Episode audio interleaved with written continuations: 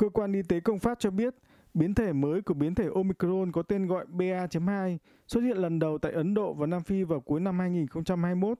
Biến thể này hiện đã lây lan ra một số nước châu Âu như Anh, Đức, Bỉ, Italia, Thụy Điển và nhất là đang dần chiếm ưu thế trước biến thể Omicron tại Đan Mạch với hơn một nửa số ca lây nhiễm.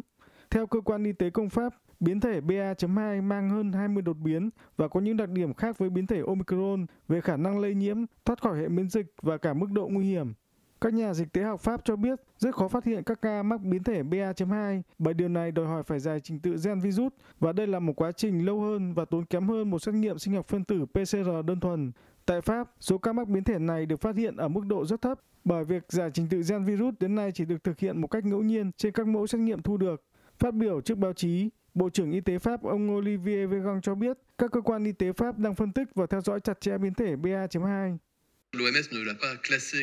Tổ chức Y tế Thế giới hiện chưa xếp biến thể BA.2 nằm trong số đáng quan tâm. Tuy nhiên, với những gì chúng ta biết thì biến thể này ít nhiều mang những đặc tính giống biến thể Omicron. Chúng ta cũng chưa có nhiều thông tin về khả năng lây nhiễm của nó đối với những người đã từng mắc biến thể Omicron. Vì vậy, biến thể này vẫn được xếp là nằm trong nhóm biến thể của biến thể Omicron và tạm thời chưa thể làm thay đổi tình hình hiện nay. Pháp hôm qua ghi nhận thêm 389.000 ca lây nhiễm mới, nâng tổng số ca mắc trung bình trong vòng một tuần qua lên 356.000 ca một ngày. Tổng số bệnh nhân phải điều trị trong các bệnh viện là hơn 28.500 trường hợp, trong đó gần 3.800 ca phải chăm sóc đặc biệt. Tình hình dịch bệnh kéo dài gần 2 năm qua đã khiến lực lượng y tế, đặc biệt là đội ngũ y tá luôn trong trạng thái căng thẳng thường trực. Một cuộc thăm dò mới đây cho thấy 40% y tá muốn được chuyển nghề, trong khi 90% cho rằng nghề nghiệp của mình không được đánh giá đúng giá trị trong ngành y tế.